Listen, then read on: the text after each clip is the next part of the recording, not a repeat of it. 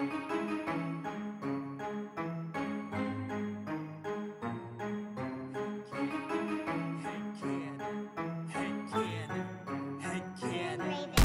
you wanna play a game? Do you like scary movies? Do you wanna eat some brains? Is your chainsaw arm groovy? How bloodthirsty could a talking plant be? Eat your liver with some fava beans and a nice Chianti. Come play with us forever, cause down here we all float. I never drink wine, so you're gonna need a bigger boat. Or a throat to choke, whether you're in the prim or dairy. Got red rum where you bled from, put your dead son in a cemetery. It's him or Carrie. Be very afraid, you'll be our number one fan and get carried away. All work and no play, you know it always means you're in trouble, son. I came to chew gum and kick ass, and I'm all out of bubble gum. What if Quint killed Jaws' father? What if the blob's body was marijuana? What if the leprechaun got a job as a bank guard? What if the wolfman had a cowbell instead of Every scary movie made since Oscar Wilde was writing letters had canon to watch them all and tell you how to make them better. So put your earbuds in and forget what you're planning. It's time to take our heads and shoot them out of a cannon. Shoot them out of a cannon. Shoot them out of a cannon. Shoot them out of a cannon. Shoot them out of a cannon. Shoot them out of a cannon. Shoot them out of a cannon. Shoot them out of a cannon. Shoot them out of a cannon. Head cannon. Welcome to. Head Cannon. Cannon. Tonight we have a very special guest, uh, Nicole Bruce. Welcome to the show. Thank you. Hi. Thank- Hello, Brent. How are you doing? I'm great, man. How are you? Good, doing well. Yeah. Ra- You know, it's a Monday. Wrapped up, uh, wrapped up work, and then got got set up for the podcast. So, and then We're having toilet issues here. you're having toilet issues. On which toilet? All three. What? Yeah, there's three. Yeah, they gurgle. They like go boop boop boop boop boop, and I was just Is it about a to ask stop for or a semaphore? specifics. I'm like, that's very vague. Toilet. Right. I know. Yeah, my, my my wife's coworker. He's like also like a contractor person, and he came. He's been on our roof like three times, trying to stick various things down our. Like there's a pipe that that shoots up out of your roof. I didn't know this until a week ago, but it, it releases sewer gas. He thinks a squirrel crawled in there and died. Oh God. You got a squirrel So, in like- your sewer gas pipe? yeah so so like so like the, the toilets are gurgle and my wife and i will look at each other and i'll be like do you think that's the squirrel's screams oh my God. no, that She's poor like, no, I squirrel. he's dead That's I didn't know that was a real thing that could actually happen. Like that sounds like that sort of like that. That sounds like that like threat that you say to someone. Do you know what I mean? Where it's like, oh God, it sounds like a squirrel crawled up there and died. Yeah. Like that's That's right. not, not that that actually happens. yeah, that's wild. I've never heard of that. I had no idea. we just need someone to come out and like snake the snake the thing i don't know That's I right. See that that that squirrel probably it probably spent its life afraid of one kind of snake, but it didn't realize that in death it was going to be sought out by a different kind of snake, right? So anyway, Nicole, it's good to have you on the show. I haven't talked to you in a long time. Uh, we know each other from high school, all of us, Yeah. and and you know, I it was I always had a blast hanging out with you. You were always one of my favorite people in high school, and you know, I, I participated in theater a bit in high school, and there were a lot of very talented people. But when I think of like theater in Bloomington, Indiana, I think Nicole Bruce, really. So, Goodness. so how have you been? bruces What's that? That's right. Oh, of the of the sisters, Bruce. Yes. yes, and your sister Danielle would always come and be. Uh, I remember. I remember. I learned what I think muslin was from her because I I heard Probably. as we were building sets and everything. I was like, I was like, Oh, what the right. fuck is this word? What are you talking about? And it's like, no, muslin. It's a thing. And I was like, oh, okay. Oh, I know that now, and I'll remember that for the rest of my life for some goddamn reason. You know,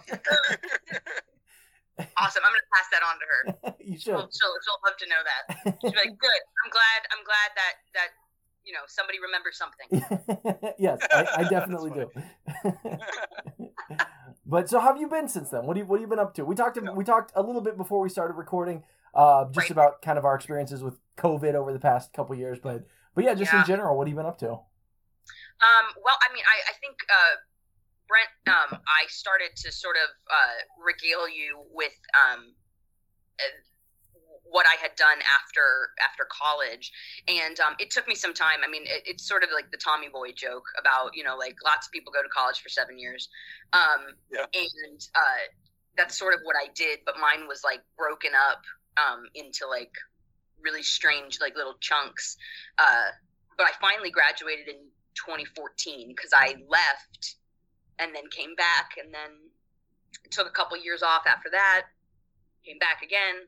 Um, and so officially, finally um, finished in 2014, um, and then moved up to Chicago for a second time Mhm. um, after that. And uh, it was not, I mean, I had a weird experience my first time up in Chicago, and uh, it was the right place for me to go at the time, but um, I just didn't have a very good experience. And then came back, finished school, and decided to go back up to Chicago because I was with different people this time and I was older and I was just a different person. And I was like, surely the experience will be better. Um, and it wasn't, uh, not for me anyway. You know, it was a little like, um, I, the thing I always say, I mean, this was my experience anyway, returning to Chicago was a little like, because there were a lot of good things about being in Chicago and it was a good place to be straight out of getting a theater degree, especially with a concentration in acting and all of that. But it was a little like um it was a little like reconnecting with um with uh someone you had dated and like you start to date again. And at first you're like oh my god this is amazing. This is great you know? And then they do something or you do something that makes you go oh yeah that's why we broke up. And so that was sort of what chicago was like. Mhm. Where I was like, oh yeah, that's why I left the first time. Um, and uh, and so I I moved back to Bloomington, but but in that um, I sort of had an epiphany, and it was that I didn't I didn't think I wanted to act anymore, um, and I uh, strangely uh, do you guys remember the sci-fi show Face Off, the makeup contest show?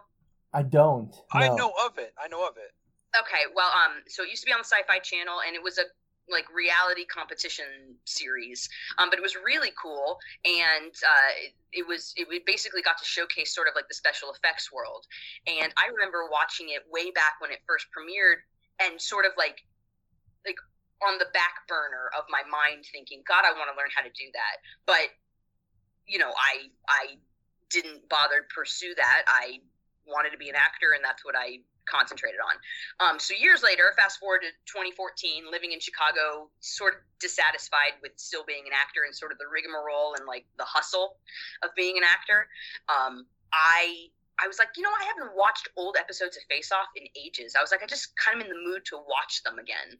And so I did come around to season four. There's a contestant there named Anthony Kosar, who, spoiler alert, wins the season. And um, he's from Westmont um, which is just a little suburb outside of Chicago.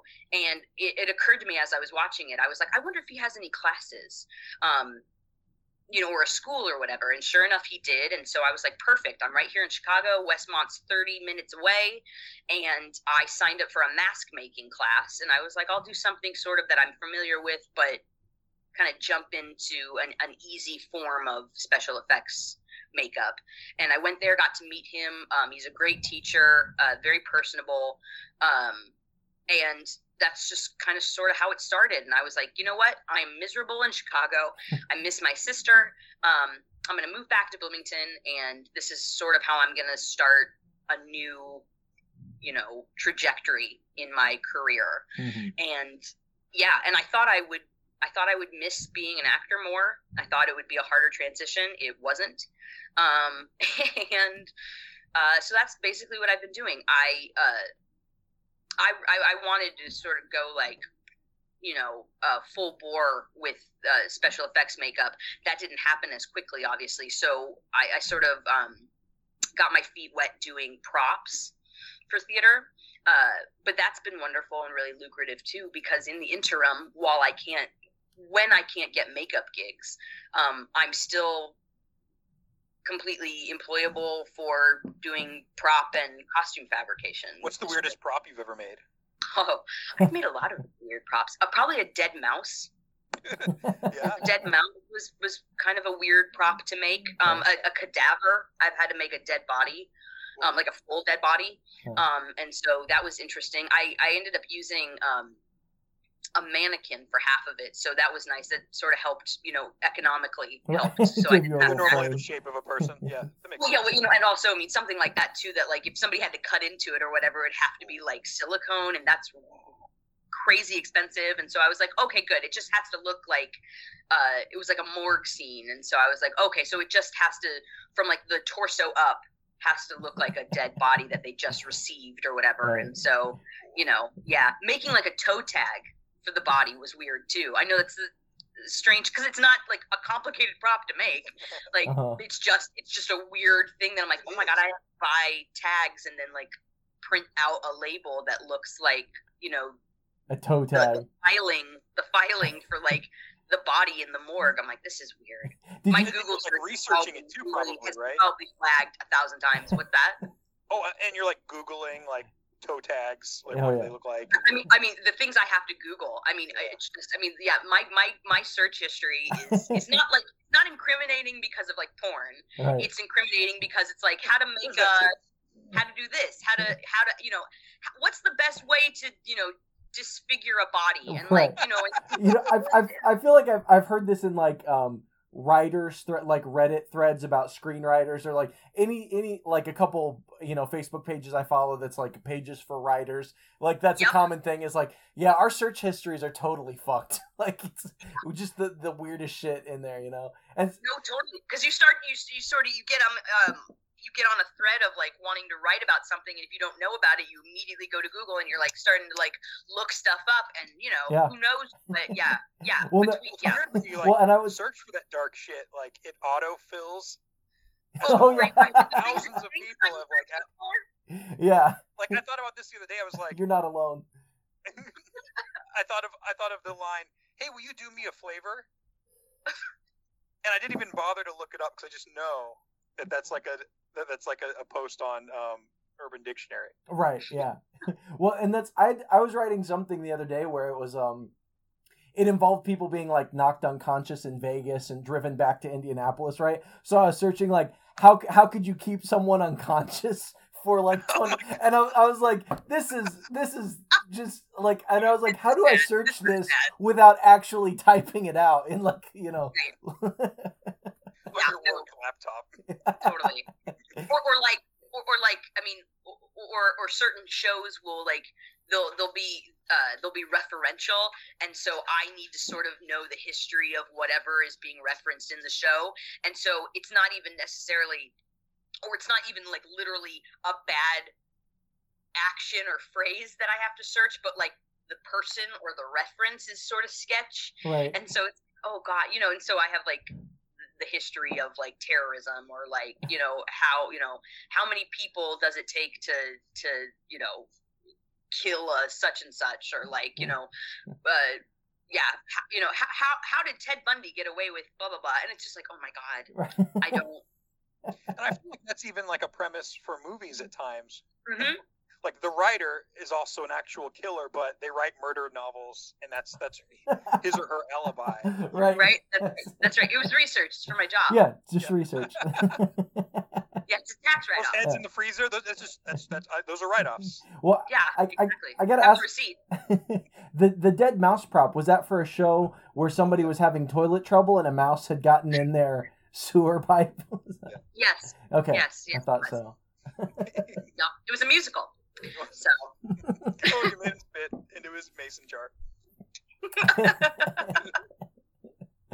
Well, awesome. Well, Nicole, do you want to mention the um the movie we're kind of going to talk about tonight that you you, yes i do the the movie you brought to us to watch? What are- what are we Yeah. talking about today? Uh, we're going to talk about Fright Night, Fright the Night.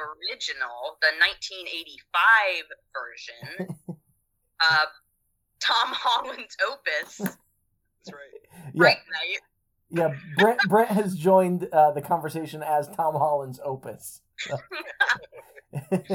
yeah. So Uh, and I, I, what I didn't realize is that um, that this was uh, Fright Night was Tom Holland's directorial debut, and then and then so I, I, I guess like in in the in the horror movie community, if you mention Tom Holland, I mean, I'm sure obviously major fans will be like, oh yeah, Fright Night, but he was known really for Child's Play, Yeah, that's right. huh. Yeah. and then and then and so I, I'm you know I'm still sort of a horror movie noob, and so uh, I didn't realize that you know this was sort of his like him you know getting his feet wet Yeah. in this genre Yeah. and then he'd sort of get known for Child's Play. So I didn't know that. Yeah, I didn't realize that either. And he's a couple other movies he directed. Unfortunately, it's like a couple. If if you probably if you ranked like some of the worst Stephen King adaptations, I feel like near the top of that list would be The Langoliers and the movie Thinner, uh, both of which were directed by Tom Holland. Unfortunately for him. yes, So I think I do know the Langoliers. Okay, yes. and so so Tom Holland can be kind of hit or miss, right? So Well, yes. I mean, I, I mean, the very movie I think that we're going to talk about tonight is is has hits and misses yeah, yeah, all in one. Yeah. All wrapped So one. yeah, right. You're so cool, Brewster. Yeah. Oh man, Evil Ed, and that was a hell of a, that guy was like, I don't even know what they were trying to do with that actor. He was just so over the top and so ridiculous. It was, uh, it was, it was wild just try, watching that guy in every scene. I think I wrote down. I mean, and like, you, you know, just in case I needed to remember how emphatic I felt writing the note, it's like three exclamation points and like underlined like three times. I think I put like Stephen Geoffreys is acting so hard. Right? Yeah. yeah. That was my big takeaway. I was like, wow. One Okay. and I and I think he got this role. what- I read something where he was like, he had the same agent as Anthony Michael Hall, right? Yeah, the weird science audition. the weird right? science audition. Yeah, and so he was accidentally sent to that audition. He wasn't supposed to be there, but then I Right. guess I guess the ca- casting director just like remembered him. Uh, Well, I, I, there was one there was one anecdote that so everything was the same about you know the same agent. He got sent to the weird science audition in, in, instead of Mm. Anthony Michael Hall initially, okay, and then there was one anecdote that was like that particular audition went terribly, hmm but she remembered him, and so or the casting director or whatever remembered him, and so she sent him over to Fright Night and was like. You're not really right for weird science. You know, you're, you're, you're, you're not really John Hughes level yet um, but we've we've we've got another project for you. right. Go talk to Farm Tom is like Holland. the AAA team, right? Like the farm team. well, and that's and even the director Tom Holland said that there were like a couple other movies that were hi- bigger budget, higher priority. So he was kind of Right. left alone by the studio. No, he was. It was a smaller production, so nobody really Right. cared what he was doing. So- Right? I Because think we were even offered Charlie Sheen at one point. Oh, that's right. Yeah, that's right. I read that. Like, and and that like Charlie Sheen wasn't a hero. Mhm. Yeah, yeah. It, it, it was it was nice. It was nicely put. In a way, it was like he wasn't right, but Yeah. well, I mean, I guess I mean you, th- you think about like 1985 Charlie Sheen. I I could see that he was he was sort of like he was sort of uh, by that day's standard. You know what I mean? He was sort of like the pretty boy with like maybe a little bit of smolder. Mhm. kind of Yeah, thing. yeah. Like, so I could see why someone like Ragsdale ended up getting it.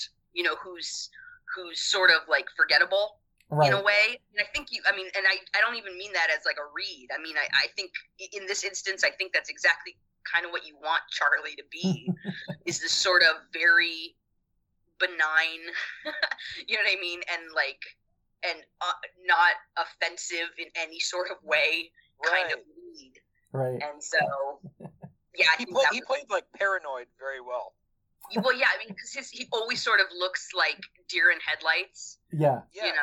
Yeah. You know what Yeah. it reminded me of? It reminded me of, and I know this movie's a remake, but um, the Shia LaBeouf movie, um, um, Op- Rear, Rear Wind, no, Open, um, no, Suburbia, isn't it? What it's called? I don't think Where he's on it. house arrest in his home, and he's got he's got um, he's got binoculars, and he's, he's, he thinks he sees, sees a murder in the house next door for like a new guy that moved in. Anyway, it's it, it's good. Oh, Huh. I'm pretty sure it's called Rear Window or Su- Suburbia or something like that. I'm not One of those two. I don't know either of those. Okay. It's good. Well, and this guy William, William Ragsdale, I knew it, he looked familiar. I was like, I know I know this guy from some somewhere. And so I know I know him from Mannequin 2. that's what it was. I, I didn't really, I couldn't place him. I had to look it up. I was like, what the fuck was this guy in? But then, yeah, Yeah. Mannequin 2. That was, I was like, that's where I know this guy. Yeah. Yeah. With Hollywood and then the, the, the ancient Duke with the mole, Yeah. right? With the really hairy mole. That's what I remember. And and, and I guess Kristy Swanson. Yeah, Whatever. Kristy Swanson. Yeah. That's what I remember. before she went all MAGA, MAGA hat. Right. Kudos to her though. She plays she plays someone who's I you know been enchanted as a mannequin for centuries very well. Yeah. Well, and I remember, and in the 90s, I mean, she was in, uh, you know, Buffy. Buffy the Vampire Slayer was a fun one, or and there actually there was a movie I think with Charlie Sheen called The Chase. Uh, the Chase. Yeah, which those like so I I watched a few mo- there were a few movies in ro- in I think it was on HBO rotation when I was a kid that I would like Right. watch pretty So regularly. her name is Chrissy Chrissy Swanson. Is that right? Kristy Swanson. yeah, and I remember. I mean, I remember seeing like she she had cameos in Ferris Bueller and Pretty in Pink. Mhm. Um, and so I remember her even in those yeah. Nicole, yeah. do you think you could make a cadaver out of her? easily, Gladly. gladly. That's right. yeah, it, it kind of feels like they downgraded, right? Because the first mannequin, what was it? It was Andrew McCarthy and was it Kim Kim Cattrall? Was yeah. Yup. So mannequin Oh, two that's was like right. just kind of a little bit of a downgrade in every way, right? Right? Yeah, I know. It was sort of like the poor man's, and I don't know how in the world you managed to get a poor man's Andrew McCarthy, but Right. you did But with they did. Ragsdale. And um, and in some some way, I guess, yeah, Chris. I mean, you know, they're not really comparable, but I mean, in, in you know, I guess it follows suit, right? That like, yeah, Kristy Swanson is sort of like, you know, we need someone that's like Kim Cattrall, but not. right. And so, right. How about yeah, how we- about Kristy Swanson? Oh. exactly. But yeah, like that whole. I mean, thank goodness actually for the actor that played Hollywood because that was sort of as as ridiculous as that sort of character is, and there's all sorts of you know by today's standards really problematic tropes surrounding Hollywood. Um, he's still a lot of fun Yeah. to watch, oh yeah. and and I actually love the ridiculous, uh, you know, scenery chewing of the the mole villain guy. Right. I, I, that's all brilliant. I mean, he is straight up like, you know, uh, Dudley Do-Right villain, tie the damsel to the railroad track. You know, yeah. Snidely Yeah. whiplash almost. that's a Snidely Whiplash. Thank you. Yeah, Yeah. that's how big he's playing it, and I, I'm, I'm here for it. It's it's so ridiculous and so not appropriate for any of this, but it's great. Right. well, that's and that was kind of the uh the guy who played the vampire Jerry. Which what like if I had to pick the lamest name for a modern incarnation of Dracula, it would be fucking Jerry. Well, you know, what's funny is, uh, in the in the Fright Night remake, um, I that they actually make a reference to that, which I appreciate. It's a very meta joke, but like the the evil Ed equivalent Mhm. character says to the the Charlie character, you know, he's like, "Your your neighbor's a vampire, you know that, right?" And Charlie's like, "Jerry." His name, he's like, "That's got to be like the worst vampire name ever." And yeah, yeah, so, no, I, it's I, totally true. I haven't seen that Something one, I but like about that that move, that remake, is that like three years later they made Fright Night Part Two, but it was just a remake of Fright Night again. When with a the, the original Fright Night Part Two, or did they make a remake of Fright Night Part Two? that there Yes. there's a second there's a second Fright Night Part Two. Really? Yeah, which I haven't seen. I haven't seen. There are so many Fright Nights. Okay. Yeah. I think There's like a TV yeah, right, right. right. So it's not it's not like a sequel. It's it's literally just we're just gonna retell the same story but gender swap it, right? Yeah. yeah. Yep. Yeah, basically. Yeah. I, that I knew. I knew it was a, a female vampire, and I It was think like three years later or something like that. That- Well, and- weird. the original Fright Night two, it was Jerry's sister.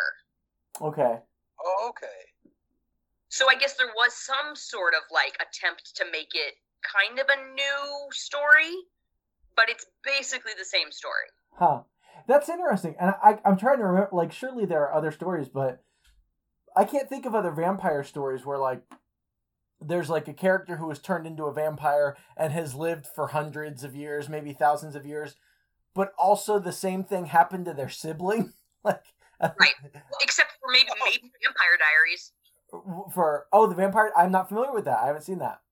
Yeah, the the the, the what I don't know what it is. The WB or some some CW some channel like that. Mhm. Um, but it's and I think it's based on a book series. I think.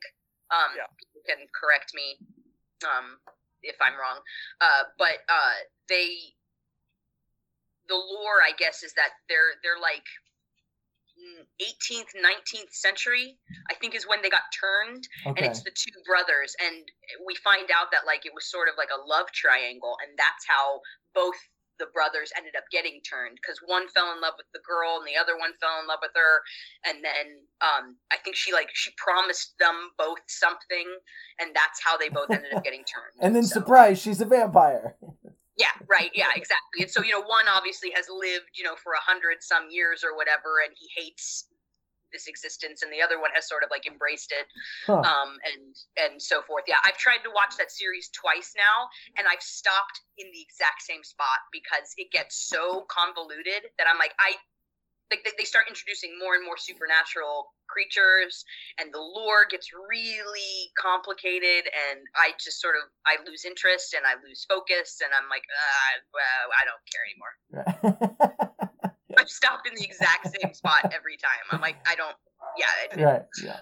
Huh. Interesting. Yeah, I've never I've never tried to watch that show. So but I think I mean that's that's the only one I can think of actually that it's that's sort of mentioning the, the whole idea of like this is what happens to one and then the sibling you know meets the exact same sort of fate yeah. um but on that note though I was thinking about this um in Fright Night um I, I remember uh listening to your um the Good Son um Yeah. episode and uh somebody mentioned the the, the trope or the paradigm um, that was really popular when we were growing up. I mean, I know it's it's sort of a thing, it's sort of a theme that that has occurred, I think, throughout cinema's history, but it was really prevalent in in the films in our generation. This idea of like not believing children Yeah. and um and I feel like this movie sort of follows that same paradigm. I know it's it's hard to remember that Charlie's supposed to be a teenager because Ragsdale clearly does not Right. look. He's like 25. Yeah.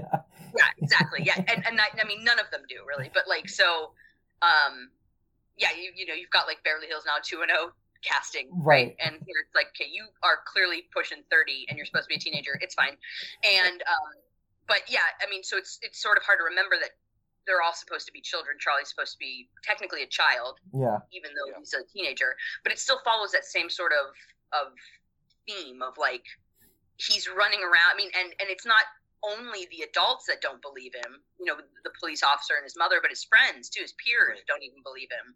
And um, and so I just I, I I thought that was fascinating. That sort of carried over even into a film like this. Yeah. Um, and, and- but it also got me thinking like. Other than maybe True Blood, hmm I can't think of any sort of vampire genre uh, or vampire centric story or TV show or movie where from the from the start vampires are accepted as real and existing and we and you don't have to have like a character sort of experience it and or make everybody believe in them Yeah. um Right. Actually, you know, that's it's The- always we, Go we ahead. on one of one of our first episodes of this show is like the second or third episode. We did a, mo- a movie called Inhuman Kiss, which which is a movie from Thailand, and it's oh it's folklore from that region of the world about a Yeah. a Krasue, which I had never heard of before. But apparently, it's like they're prim- it's women who at nighttime their heads come off and all of their entrails and bodily organs come out with the head. And, oh wow and so the head and It's the like entrails, yeah, fly around and like bite people and attack people, kind of like a vampire. But got it but one thing I noticed about that movie was like the characters are like, "Oh shit, there's a Krasue," and everybody's like, "Oh fuck a Krasue!" Like every like everybody's right immediately. so accepted and they know that these things exist Yeah, yeah, it was like immediately accepted, which I thought, Right. which I pointed out at the time was like kind of unique among because it's always the case with these kind of stories is like the, the Yeah. nobody believes these supernatural things exist, you know? Right. Like I, I'm even thinking like uh e- even in like Buffy the Vampire Slayer, um, and I'll, I'll reference the TV show really more than even necessarily the movie, but like Buffy knows they exist, and and Giles the Watcher knows they exist, but like it's it's not it's it's less even about necessarily like convincing people that these creatures exist, and more sort of having to finagle the fact that she's a vampire slayer. That's actually what the emphasis is. So I don't even know if that counts, but like yeah, I mean, I, other than like True Blood, and then evidently, oh, I'll, I'll amend my statement.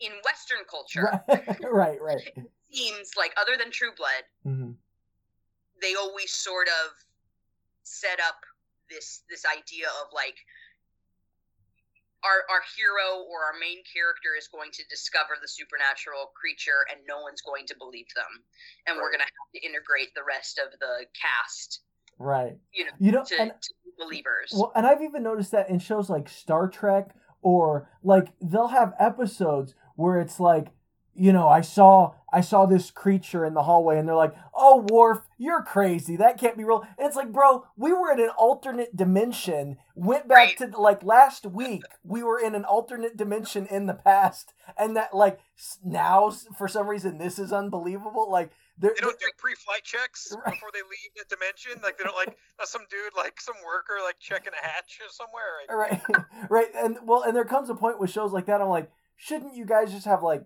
complete suspension of disbelief at this like haven't you experienced enough to where you're like yeah that's probably true you know like- Right. a fucking like space gerbil is gonna crawl into some some access hatch and die in there, man. right all then the you got all toilets this like bluish green water in their toilets just gurgling up.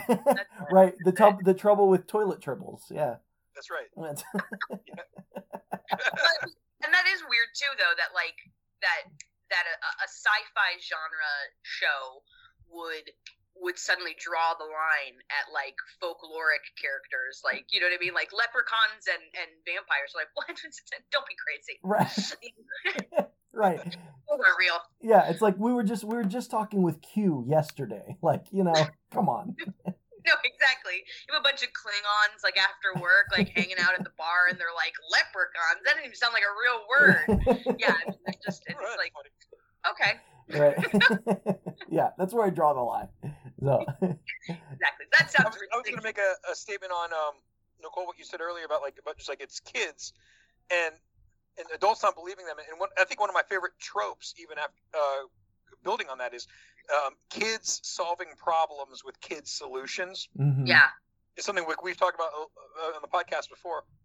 And it's my favorite scene in the movie or it's it's after this scene happens after this but Charlie he goes to Vincent who you know who's a who's a horror movie uh, announcer you know for advice. Right. And then like a scene or two later um he's he's explaining the situation to amy like his problem right? And amy's first first solution is like well did you try mr vincent Right. did you like try to go to this horror movie guy right. Right. like it's like the like this is like the only solution she could think of. Right. He's like i tried that already. Obviously, obviously that was the first thing I did. yeah. I went with him and we talked. Um what and what the um peter vincent was was i mean obviously so i'm sure we all looked it up.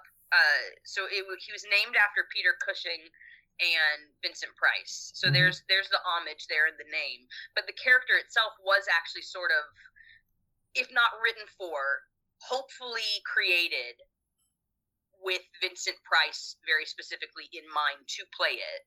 And I read a couple different things about how like one of it was that like uh, Vincent Price was dealing with health issues at this time, and so didn't feel like he was up for it. And then another thing where it was like he didn't want to like pigeonhole himself.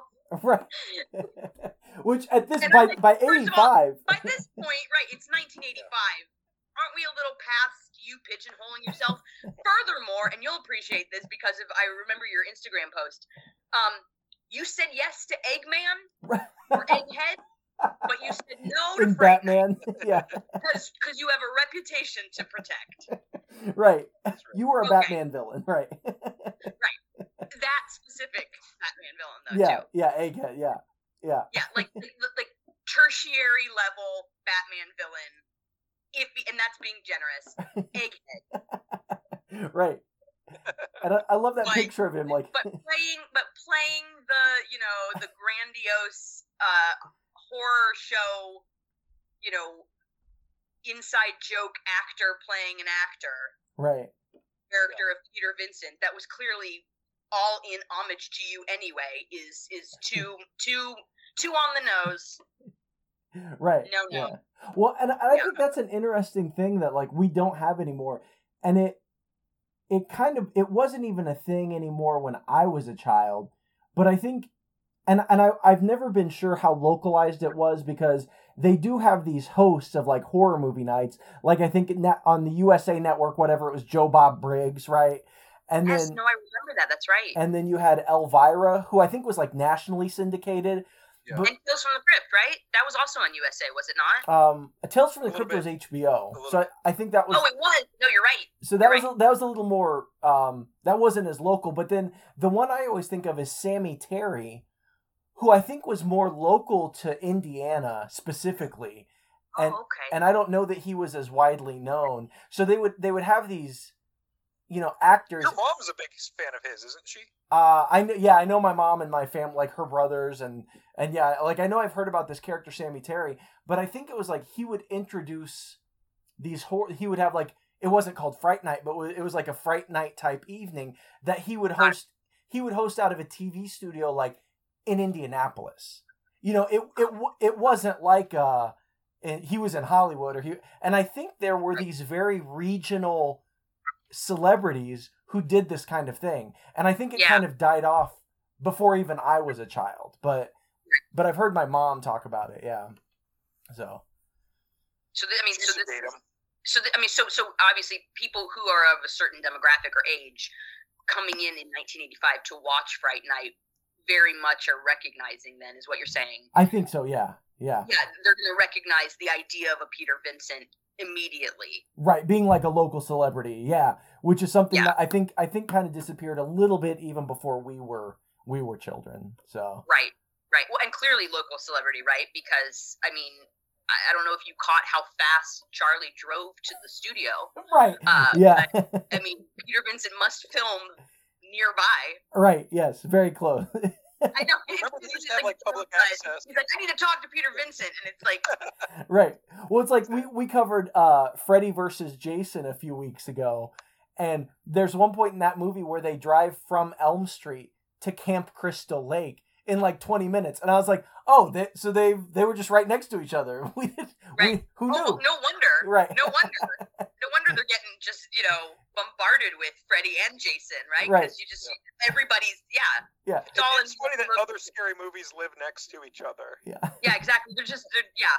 They're just, it's a, it's like a five minute like district Right. drive. I, I, I went to the gas station and Chucky was filling up his go kart. He's like, don't look at me. Don't look at me. like, wait, don't you look kind of familiar? He's like, fuck you. You're so rude. I'm just trying to fill up my tank. And get to work. Chucky's got a business outfit. And he goes He's to like, this call center and he's making he's garnishing teacher wages. he's like, look, I got a busy day. Does Chucky have to show his ID? Gas station, like if he wants to buy like cigarettes or Absolutely, I'm sure he would. I feel like he would, right? Yeah. Yeah. But Yeah. but not he, because he's a doll, not because he's ostensibly a small child Right. doll. Because we're very inclusive in this in, in this fantasy. yeah. but he, I, I imagine he'd be real shitty about it. He's like, oh god damn it, like, Right? He's like, oh, "Are you kidding? I'm totally of age." And it's like, "Sorry, sir, you're wearing overalls." right. He's like stomping. He's like stepping on the yeah, right. He's stepping on the Snicker bars to get to get over the counter. Right. He's like, look, So, uh, my sister and I, my sister and I went to Olive Garden, and you know, we, we braved eating inside the restaurant. Um, and uh, we wanted to sit at the bar because we could get seated faster. Mhm. And uh, and the woman was like, "I need to see your ID." And my sister, of course, immediately turns and she's like, "Mine?" And she was sort of, you know, you know, titillated by the idea. She's like, "I'll show you mine. That's fine." And uh, and the woman was like, "No, I meant her."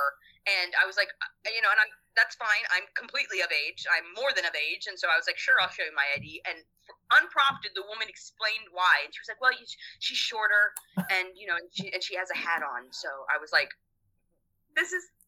this is the criteria Right, you're like, for was- why it I was- must not be 21. You're like, it was better without the explanation. yeah, right. No doubt. Just ask for the ID. yeah, That's but fine. but I gotta say, in Chucky's case, I would like the policy would make sense. Or they're like, look, anyone wearing OshKosh B'gosh, you gotta you gotta show identification, right? Like, But, yeah, and Right.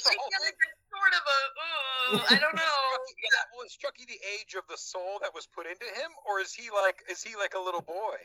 or right, No, he's he's the age of the of of the serial Brad killer. Dourif, right? I mean, he's the age of however old the serial killer was, Right. right? And then, but he just happens to be inside this like, like, the the Chucky doll that is supposed to, I guess, be sort of just aged out of a toddler. Like that's the idea of the Chucky doll. Right. Is that right? Yeah, yeah. From what I they were, like, remember. like three or four, the the character of Chucky, but the yeah, but the the possessed person inside Chucky is you know I don't know how old is the character in in Ch- I don't I don't remember. Yeah, He's probably in his pushing forty, maybe. thirties or forties, I'd imagine. Yeah, you know what's funny actually is that like back then I'm sure he was probably like 30, Right. and I'm sure the first time I saw Child's Play I was like, "Guy's so old." Right.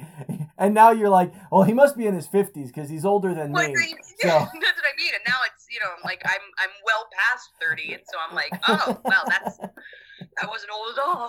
Okay. I remember when I turned when I turned 30, 33, I was like, oh, I beat Jesus. Fucking Nice. beat him. Doing better That's than right. Jesus. celebrate that shit. Yeah, Nice. I had a whole, I had a whole part when I turned 28. We had a whole like celebration for like the nameless 27 club. Oh yeah. You know, like just the or not the nameless, but the endless like sort of like slew of like people who right. like Who like Jimi Hendrix, Kurt Cobain, Janis Joplin, Yeah. right? Like the whole Morrison. Yeah. Yeah. Yeah, yeah, Amy Winehouse. yeah. Yeah, yeah. right? Yeah, like all 27. Mhm. It was like, damn, okay. all right. It must be like a sweet spot in like hardcore drug use that were like you start at a certain age, like when you become famous. No, seriously, and then like yeah, that makes sense. about that time it takes about The that sweet long. spot, 27 is the sweet spot where you overdose. I mean, you know, because, I mean, I, thinking back, I have a vague recollection of what my life was like at 27. It wasn't great. Um, I mean, I don't know if it was at the point where, like, I was sort of like, I'm done. right. You know, one way or another, I'm I'm out. Um, but I mean, I, I guess I can sort of understand why, like, you reach that sort of point right before 30. You know, and of course, there's that joke about like what happens at, you know, you you, you sort of reach that like existential crisis at 30 because you're like, oh, I'm just gonna get older now. Right. There's nothing else to look forward to. well, you know, I Just me? Okay. I no. Well, and that's that's just so it's so weird because thirty, like being in your thirties, always seemed older. And then I remember turning thirty, and I was like, oh, this is. I'm still like I'm the same fucking dude. I'm, I've always been like Yeah. thirty. Who Right? gives a shit? You know? Well, and a testament to how like not really old 30 is. Um, my friends bought me a Game of Thrones cloak for my 30th birthday. Like that was like that was the whole big thing. So like I walked around like I was like Jon Snow for my 30th birthday. And and my friend, uh, my friend's apartment that we went to, um, she's uh, she's Mormon, um, and I I mention this only um, insofar as that my other friend who joined us because my friend who was hosting my birthday party is Mormon. She didn't have any soda or uh, a bottle opener because she doesn't drink alcohol. Right. And so my other friend who brought wine was like, "Oh no, how are we supposed to open this?" And so uh, my friend who owned the apartment, she was like, "I do have pliers, and I think I might have like a screw." And I was like, "Perfect!" And so we completely MacGyvered a way to open the wine because she doesn't, she didn't have a bottle opener, she didn't have a yet nothing, and I was like. I was like, we didn't even think about this. We didn't think about this. right. So that's what I did. So I got drunk on wine, wearing a King of the North cloak for my 30th birthday. So, That's awesome. you know, not really grown up things. Yeah, not old at all. Right. That's that's not, that's not a mature adult thing Right. to do. However, al- although you know, at what age, you know, maybe 25, 20, like where there there was a point where you would not have thought to get a screw and pliers. You would have been like, "Oh no, we're screwed. We d- we That's just true. don't have wine." Right. That's true. Or tried to like dig out the cork. Right. Yeah. That Which isn't gonna thing. Yeah, work. yeah. Made it real miserable on myself. Exactly. Right. But now we were like solutions. Right. I am 30 years old. I I like look for solutions. Now. Right. I can open this fucking bottle. That's right. I will, and I will open this bottle. Yeah. yeah. I will get the contents of that in my stomach. Yes, I will. Yeah. Yeah. I mean, I just you know I was like I will break the bottle open. And, Right. pu- and like and have a container beneath me ready. right.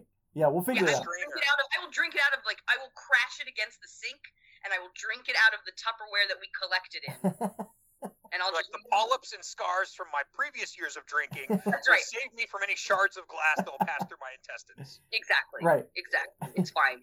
Or if you have a strainer, Right. A strainer would work. Yes. Cheesecloth.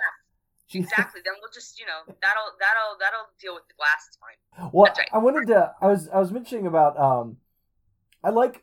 So one thing is we were talking about like kind of villains in movies or whatever, and I like Chris Sarandon. I didn't realize this till after because I thought he looked familiar too. He's Prince Humperdinck, right?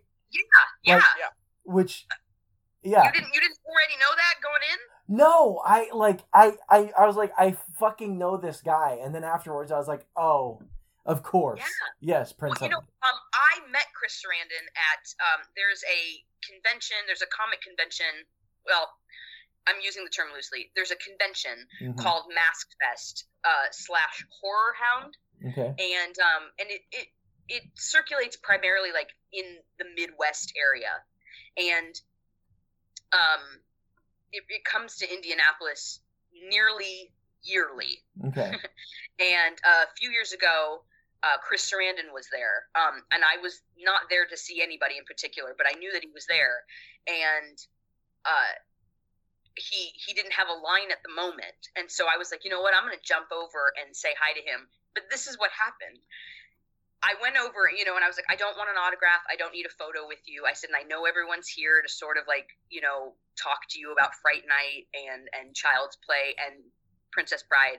I said, but um, I really just wanted to tell you that I loved you in Felicity. And he sort of stopped and I think was genuinely like, oh my God, somebody saw me in that. And he was like, thank you. And I said, no problem. Okay, bye. And like, and left. But, you know, and he was, I mean, you know, I, I barely engaged with him. I just simply delivered my information and then walked away. So I, it's it's hard to be like he was a dick. right. Um, you know, like I, I don't know. I mean, he he. If I had stayed talking to him longer, I may have discovered that like don't meet Chris Sarandon, man. Um, but who knows? And he was perfectly pleasant, and he seemed, you know, appropriately flattered by my really bizarre reference of Felicity. And Right. and I mean, and again, too, it's a horror convention, right? So of course everyone's there really for Fright Night Right. Yeah. really for Fright Night. Yeah. Um, and and yeah, I mean, and I I love I like I gave him his entire like resume, but then was like, yeah, but that's not right. That's not what I want to praise you for. I just want to tell you that I love you in Felicity. Okay, bye. nice. well, that's and and Fright Night because I remember seeing the cover of Fright Night when I was a kid. You know, and there's the Yeah. house with all the kind of the clouds and. And I watched a lot of horror movies. I rented a lot of horror movies from like Blockbuster and Family Video when I was a kid. But I don't think I've ever watched Fright Night before, and I don't know why. And Yeah, I, I hadn't either. yeah, and I, and I feel like the Years later. the the cover, the box cover, it doesn't look like a vampire movie. It looks like there's some kind of like supernatural thing going on. Cool kind of thing. Yeah, Yeah. but but like I will not. say the font of Fright Night doesn't it like create two vampire fangs? Yeah, I think you're right. You're right. Yeah, yeah. But for whatever reason, when I was a kid, like looking at the box, I was like, this looks like a whole weird supernatural thing, not specifically a vampire thing. I don't know, you know, which and, I don't know a lot of a lot of movies like that of of that era. By the time I think that we would have found ourselves sort of like browsing the aisles of a video store, Right. um, and you know, for the youngins watching a video store was, but no, um, but uh, I, I mean, I, I I have that same sort of hazy memory too of like seeing the box of Fright Night, um, and it had the same. It it, it evoked the same sort of thing that like Tremors did, Right. kind of based on the poster, and so I think I just assumed that it was the same sort of movie, Right. and and then just and then just passed by, you know, Yeah. and, and but and didn't really pay it any mind because I was like, I'm not really sure what this is about. I don't know, and certainly at the time that I would have been wandering the aisles of a Mhm. video store probably did not know any of the actors in the movie with the exception of maybe funnily enough Roddy McDowall. Um, but uh and that's just because that's the kind of household i grew up in. Um but yeah yeah. uh, yeah so no totally. I mean and i don't even know i mean you bring up a good point though. I mean like it should have been intuitive with the fangs Right. right on Yeah. the font that like oh this is perhaps a, a vampire movie. But like that that crazy shark mouth thing you know what i mean that's sort of like in the clouds or whatever that's Yeah. that doesn't even really like as as as neat as that is that doesn't really even read vampire to me either Yeah. and and there's there's so many faces in the cloud and i don't know why and it's such and like you know design of a cover is such a weird thing but i i just feel like maybe this cover didn't communicate uh, maybe what they wanted to communicate or what they should have communicated i don't know yeah that's true i mean or maybe maybe that was sort of the whole like gig you know what i mean was that like they didn't want to give away that it was a vampire movie right yeah I don't know. Like I- like that we're so, we're all supposed to be Charlie in that moment when we realize that like who's living next door to him. We're like, "Oh, oh, it's a vampire. Wait, it's a vampire." Yeah, you know what I mean? Like, Right. we're all supposed to sort of be like, "No way. Oh, oh, the monster in this is a vampire." No. I mean, it's, what's weird is that when he first sees sees the vampire, like right before it, like a couple things have happened. Like he has this line where he's like, "You're always telling me no." Oh, oh yeah, to to, to, to amy And then, to Amy. yeah and then finally, like like the scene like later, like she's like, "I'm ready," right and it's it's Darcy from Married with Children, yeah like Mar- not Marcy, Darcy, Marcy, and she's like Darcy, ready. yeah. and he's like in his binoculars. I was like, right? "What's this guy doing? I love I love the mom and also simultaneously hate the mom. Um, but like, but that that very moment though, like where they're running down the stairs and like trying to resolve the thing, and the mom just sort of like creepily like turns and she's like lover spat and all of this stuff and like this she's like, "You wanted to fuck me, and now you don't," and they're like ten feet away from the mom, and the mom's like, "What was going on?" Right yeah and I don't I don't know if like they they chose to like right I, I don't know if if part of the direction was like you know mom character don't even hear that or just Right. bypass it or whatever Right. but like yeah she doesn't she doesn't acknowledge that but she acknowledges that they're fighting right yeah, that kind of thing and so i'm like okay yeah but it, it- and it was sort of abrupt too because they're they're playing it sort of euphemistically when they're up in the bedroom and then like as soon as she like marches down the stairs she's like do you want to fuck me or not and it's like whoa whoa what yeah okay yeah. There's all those. There's i think she like the does use, she does use the phrase make make love doesn't she i think so Yeah, I, yeah hyperbole. You know. Right. But I mean, but it, that is essentially what's going on, though. And like, it is sort of like hysterically, the tone shift is really strange Yeah. in this movie. And I think part of it is is how it was directed. Part of it is because you have very different styles of actors in the same scene.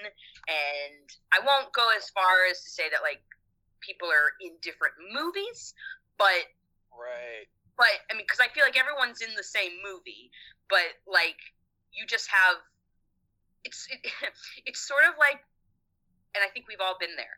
Um, it's sort of like when you're in like a community theater show, and it's very obvious who has had ex- stage experience and who's who's new to this right that kind of thing. You know what I mean? Yeah, that's what I mean. Like, so you get the, you, you know, so like when Sarandon shows up and like Roddy McDowall, that's a different sort of vibe and energy and handling right of the ridiculousness of whatever they have to do and say. And then Ragsdale's Ragsdale can kind of hold his own, but he's sort of Magoo. And then, um, you've got evil ed and then you got, and then you got workhorse Stephen Geoffreys here playing Evil Ed. Yeah. Um. I mean, and, oh, oh, we got to talk about that. And then, um, and then, yeah, and then um, Amanda Bearse. yeah Am I Yeah. her name right? Yeah, I think so. Marcy Darcy. Yeah, I, I know. I can't think of anything else except Married with Children. It, even even all the way back then, I'm just I'm just watching her the whole time, going, Marcy Darcy. Yeah. Right. Did you guys read the uh the the bit about how like she was cast last hmm because they had a hell of a time. Tom Holland had a hell of a time finding the right actress to play Amy because he really wanted that sort of like all American girl next door. And it just cracks me up because she's awful. And I'm like, who in the world auditioned that, like, when she came through the door, you were like, yes, thank you, finally. right. Yeah. Yeah. Wow. I think she had those doe eyes. I guess. Those doe eyes and the cuteness, man. In that in that scene in the diner, like later on, after after like the mom scene. Oh, yeah, with the chili. Which, by the way, the diner is like the grossest thing I've ever seen. Like when she says when he like walks away from her doesn't and remind he's like it doesn't remind Carly. you of steak and and shake she that we all grabs- went to after every show? What are you talking What? about? Does it remind you of like every steak and shake we ever went to Oh, after yeah. every every show? yeah. But worse. It I does mean, have that she vibe. says she yells Charlie, and he turns around. She grabs like the dorky kid's burger, and then slaps him with this like atrocity of meat. I don't even know what that was, Yeah, but they're like, serving these poor teenagers. is it like a chili burger? Is it like a sloppy Joe? What that, is it? That's that was my assumption. Yeah, was that it was something like that because It has a tomato on it. It was, yeah, Right? I don't do yeah, I don't know. Maybe that kid just orders a weird fucking sandwich. That's- So Everybody she was knows. doing him a favor. She's like, "Get some friends, asshole." Yeah, they're like, "Oh, Tommy, yeah, he orders just the fucking weird sandwich. He gets a sloppy Joe with the tomato on it. We don't fuck Tommy." Right? The, the chef comes out and just like tosses the plate down, like, "Here's your fucking sandwich." A sloppy Joe is drenched in like a tomato based sauce. Right. Like, with, like you don't need a tomato slice on it. Right. This this is what bothered me in the whole movie. That's why. That's why it gets only three stars. right. Because I just don't understand I didn't know what that Joe sandwich was. tomato slice. Yeah. No. Exactly. no, that scene was ridiculous though. It's like every I just like everything he did pissed off, you know, Marcy Darcy, whatever her name was. It was just like Right. any way he could fuck up that relationship, he was doing it. Yeah, I felt like there were a lot of um and I don't know if it was a I don't know if it was written this way um and we were just supposed to sort of like intuit like certain things Mhm. or if there was if there were a bunch of other things that like got cut um and and I mention it because watching the remake with uh who is it, it, it it's Colin Farrell Colin That's Farrell, right. yeah. right um and um Anton Yelchin. McLovin. Anton Yelchin that's it and, McLovin. and uh, Toni Collette, right? Toni Collette plays him on. yeah, Um, yeah. Oh, nice. But uh, but like I feel like they they sort of flesh out how how like Ed and Charlie knew each other, or like why Ed is sort of like the go-to kind of uh horror movie guru. hmm You know, like he's the one that like Charlie would go to and be like, "How do I solve this?" kind of thing. Um, and and also the the relationship with Amy and their sort of like whatever stage they're at um, is sort of fleshed out better um, than than I feel like the, the 1985 one. Like when Charlie calls Ed, when he calls Evil, and and he's like, I need to figure out how to you know deal with this vampire. Suddenly, you know, Ed's like, well, you could use garlic and holy water and a cross and all this stuff, and that's that's all well and good. But like, I feel like unless I completely missed it, there's not really an establishing moment that like other than evil just being sort of a weirdo Right, yeah. Like why he's the one that charlie would go to and furthermore isn't charlie supposed to be like the big fright night horror movie fan Right, yeah, he's always watching those. he doesn't already know how to deal with a vampire Well, I think he does. Do you remember like the scene later where it shows his bedroom and it's it looks like it looks like you could go to confession in it. it looks it looks like it looks like the madonna uh uh like a prayer video Okay, yeah, that's good. Oh shit, I almost with blew all the candles everywhere yeah, He's like a statue of the Virgin Mary, I think. Even. Yeah. see what i Where'd mean you get that? He went to Hobby Lobby real quick. yeah, Pick that up. before it even All those fucking existed. candles. yeah, I, I, I didn't understand. Um, well, yeah, but I mean, and to bring it all the way back to your, your point, sort of about like like it's really odd that like you have that moment of him spying on whatever's happening outside his window, Mhm. and the very next moment is is Amy sort of being like, you know, don't you or or do you, you know, kind of thing, you know, and then them fighting with all of that. Like I feel like there's there's a there's a more organic slow burn with like whatever's happening between Charlie and Amy in the remake right. um, than than in this film. You know what I mean? They they give you sort of like a really rudimentary, like four or five lines that are supposed to just imply Charlie wants to have sex with his girlfriend. His girlfriend doesn't know if she wants to or not.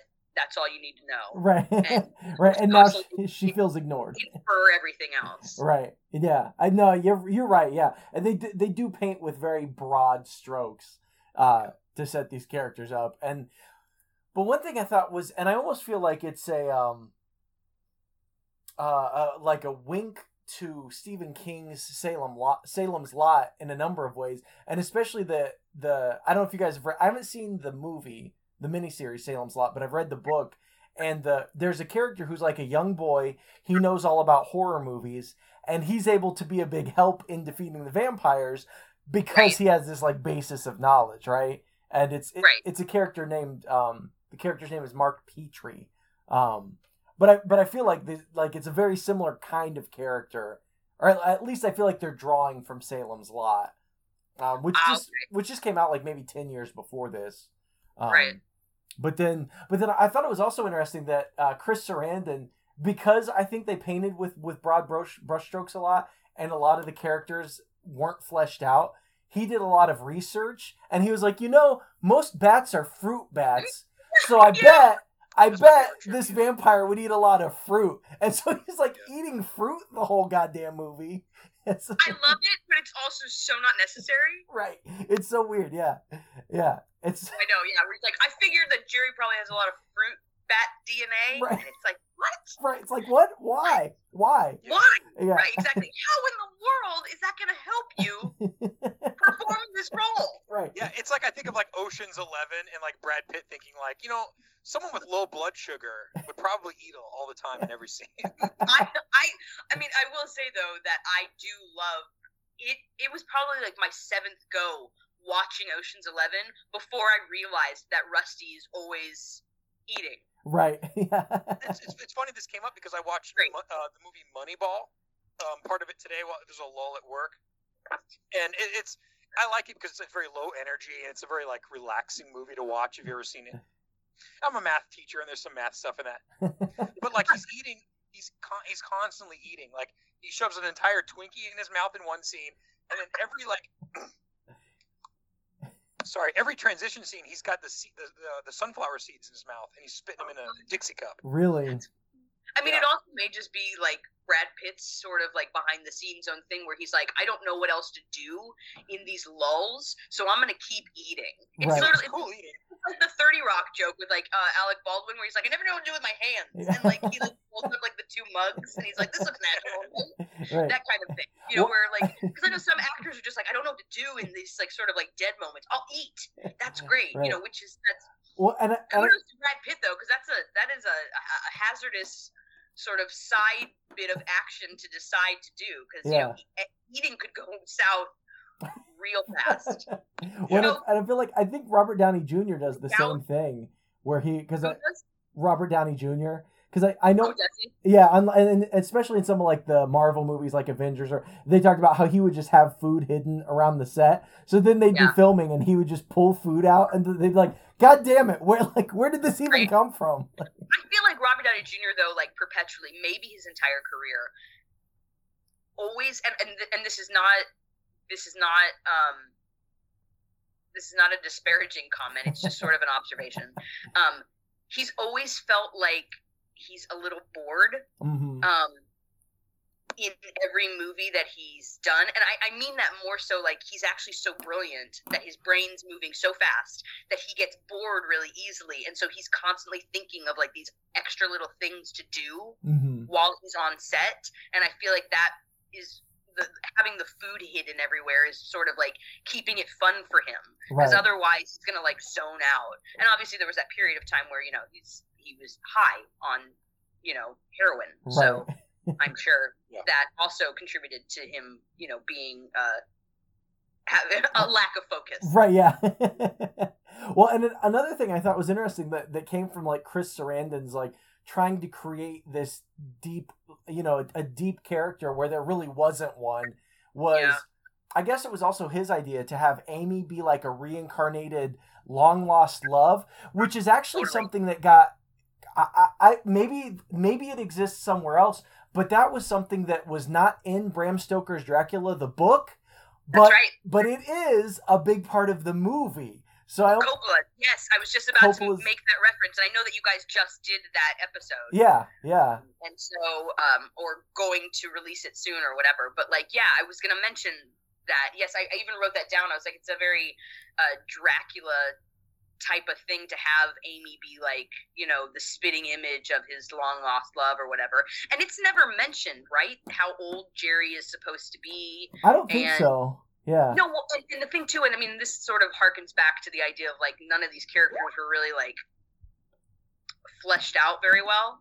Um but uh, uh is is the idea of like we don't know how old jerry is. There's no sort there's no there's nothing really about him even even existing as a contemporary vampire in 1985 yeah, give you any sort of like indication of what era he was turned. Because I feel like a lot of vampires sort of carry with them um, some sort of vestiges of like when they were still human. Like when does that make sense? Like the era of which they were turned. Like they have the, their vocabulary is is Yeah. particular. Victorian you know, like, era or like yeah, right, whatever. like they, they, they, they like if they were turned in like the 18th century, they'll still say like mercurochrome. right. You know what I mean? Instead of like instead of like ointment or like hydrogen peroxide kind of thing. You know what I mean?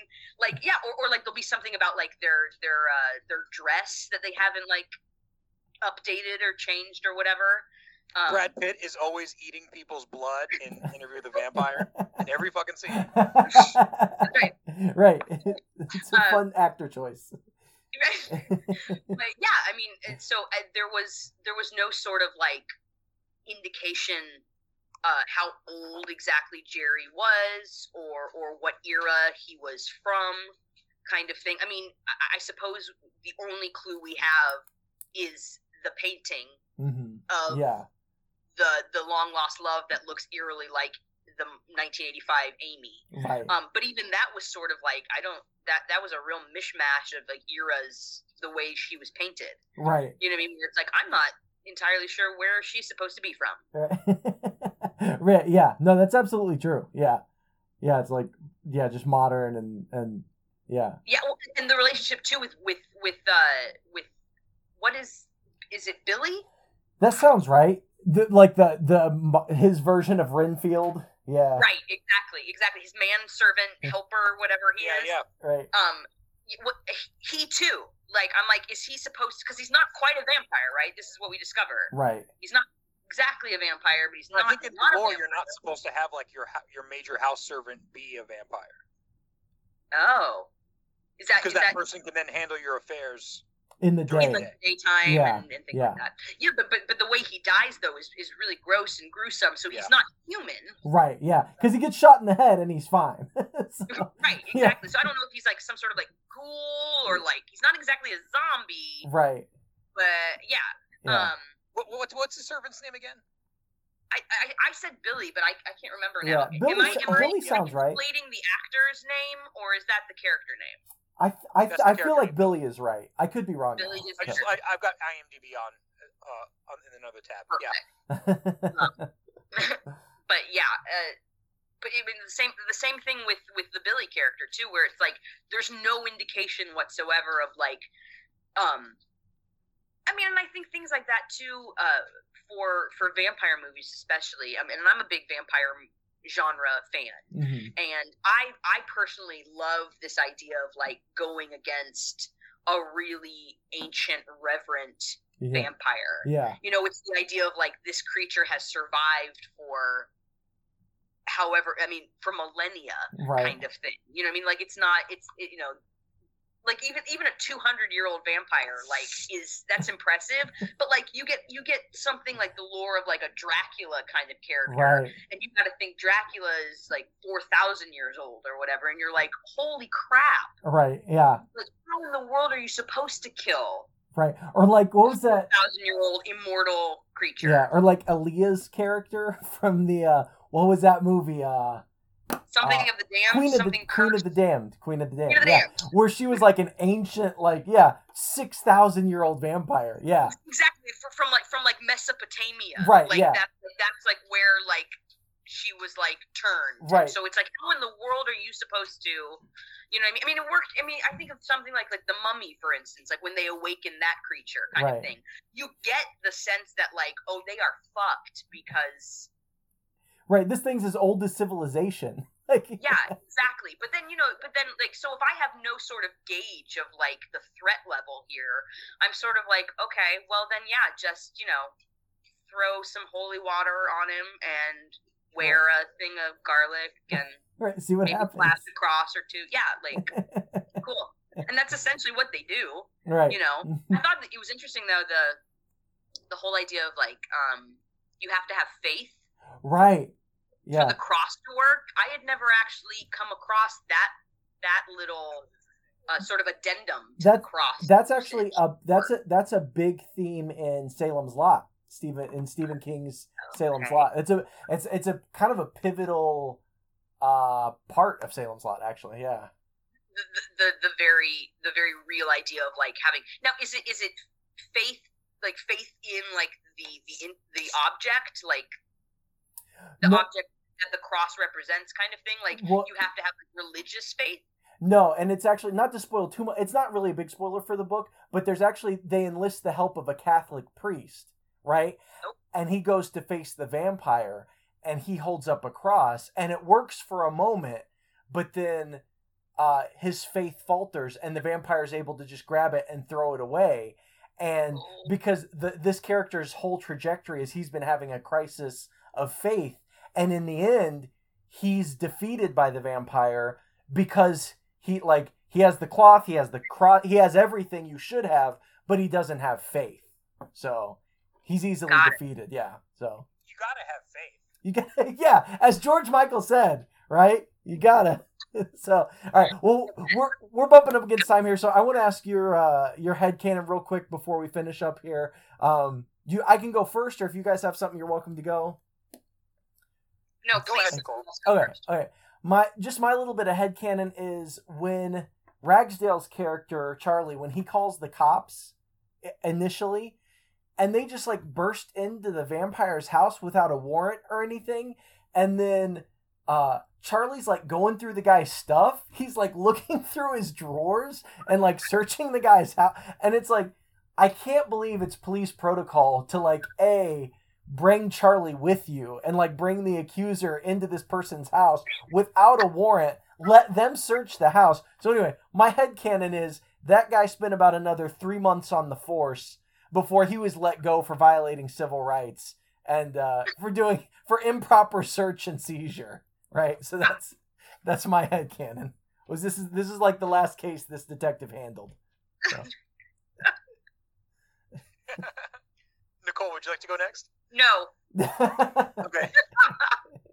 I thought I thought it'd be interesting if if when Jerry goes to sleep at night, his caregiver is Hollywood from the movie Mannequin.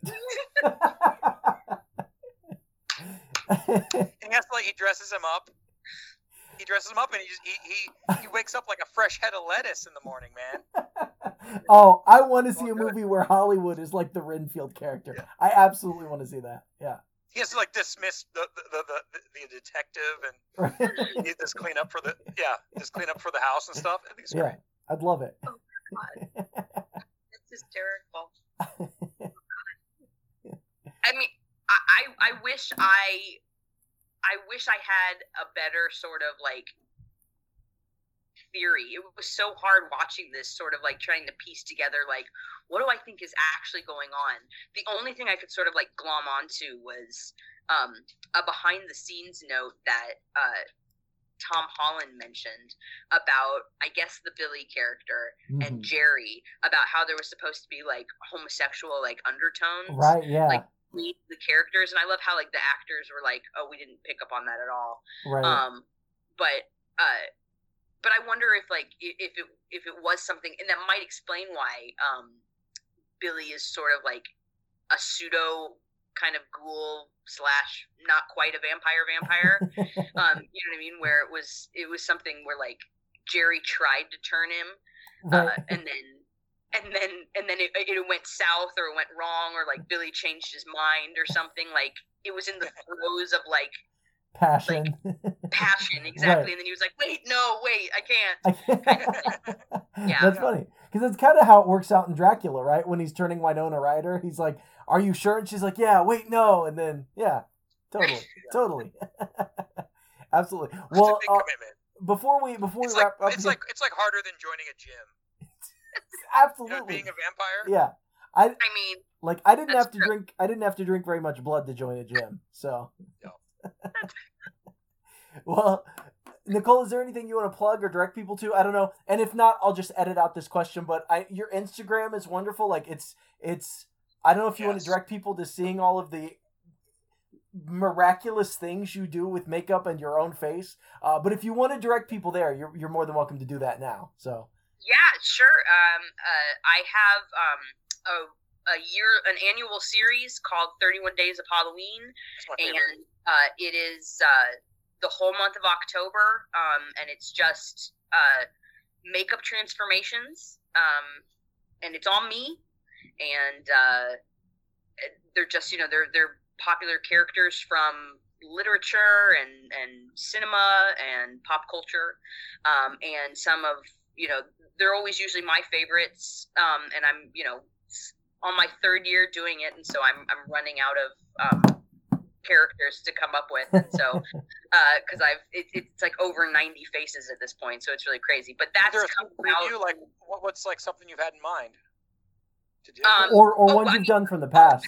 You know. I, I will say I will say I do have uh, I have I have a duo that I did for this year, um, and I'm going to tag both uh, you, Corey, and Brent um, when I post it because you guys have um because you guys have made mention of the the source material um that I took these uh this duo from um extensively in the past Okay. um and I thought you guys would get a kick out of seeing them interpreted but me dressing up as these two characters Nice. um Yeah. uh, bonus points if you can even remotely guess what it might be.